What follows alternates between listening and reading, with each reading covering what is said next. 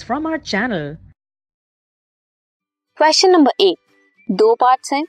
First part. Name the following. नीचे दो statements दी हैं, हमें उनके लिए naming करनी है.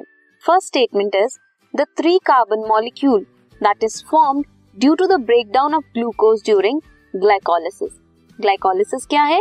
Glycolysis is the process of breakdown of glucose into three carbon compound.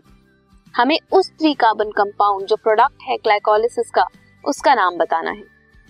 Next is the nitrogenous waste that is removed from the blood in a kidney. Nitrogenous waste क्या है उसका नाम बताना है.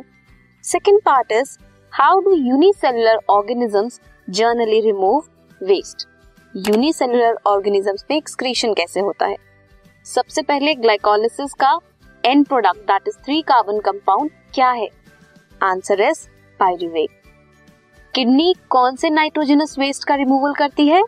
Urea, salt, excess water, excrete them in the form of urine. Urine वो nitrogenous waste है.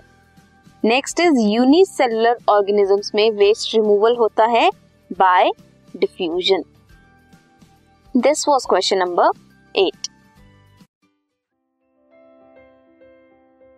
This podcast is brought you by hub hopper and Shiksha Abhiyan. अगर आपको ये पॉडकास्ट पसंद आया तो प्लीज़ लाइक, शेयर और सब्सक्राइब करें और वीडियो क्लासेस के लिए शिक्षा अभियान के यूट्यूब चैनल पर जाएं.